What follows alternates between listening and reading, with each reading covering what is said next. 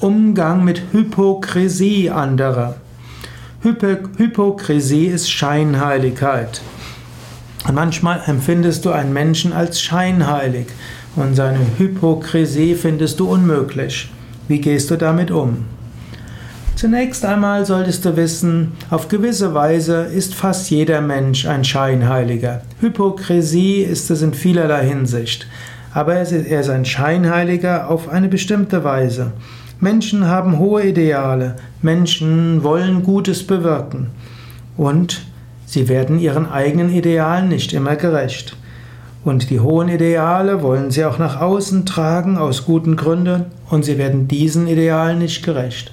Das sind auch alles Formen von Scheinheiligkeit, von Hypokrisie, die aber nicht zu sehr verurteilt werden sollten. Es gibt Menschen, die anderen etwas Bestimmtes raten, weil sie selbst nicht umsetzen können.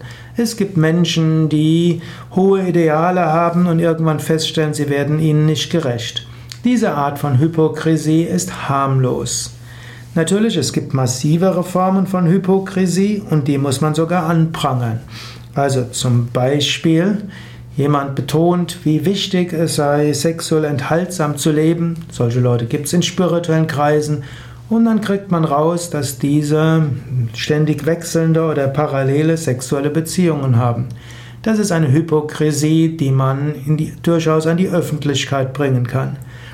Wenn jemand ein Swami ist oder ein Mönch, ein buddhistischer Mönch, ein katholischer Priester, mitfühlend, freundlich zu anderen ist und auch ja, durchaus sagt, ja, es gibt gute Gründe für sexuelle Enthaltsamkeit in bestimmten, auf bestimmten Gebieten, demütig damit umgeht und man stellt fest, der hat eine sexuelle Beziehung oder er hatte sie schon mal gehabt, da meine ich, sollte man diskret mit umgehen.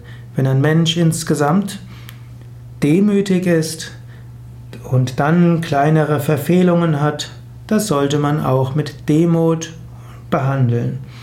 Wenn aber jemand zum Beispiel sagt, wie wichtig es sei, dass man Gutes tut und dass man, dass man ethisch ist und wie wichtig es sozial zu sein, aber er hat ein Schweizer Bankkonto, wo er Steuerbetrug drauf begeht, das ist eine Hypokrisie, die man dort äh, in die Öffentlichkeit bringen sollte.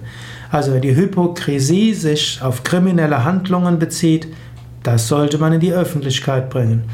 Wenn die Hypokrisie sich auf etwas bezieht, wo ein Mensch sehr massiv verletzend, urteilend gegenüber anderen ist und es selbst nicht lebt, auch das sollte man an die Öffentlichkeit bringen.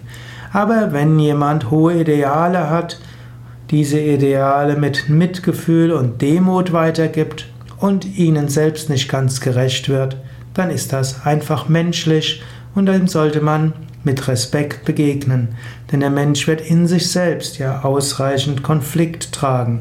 Da muss man nicht auf ihn einschlagen.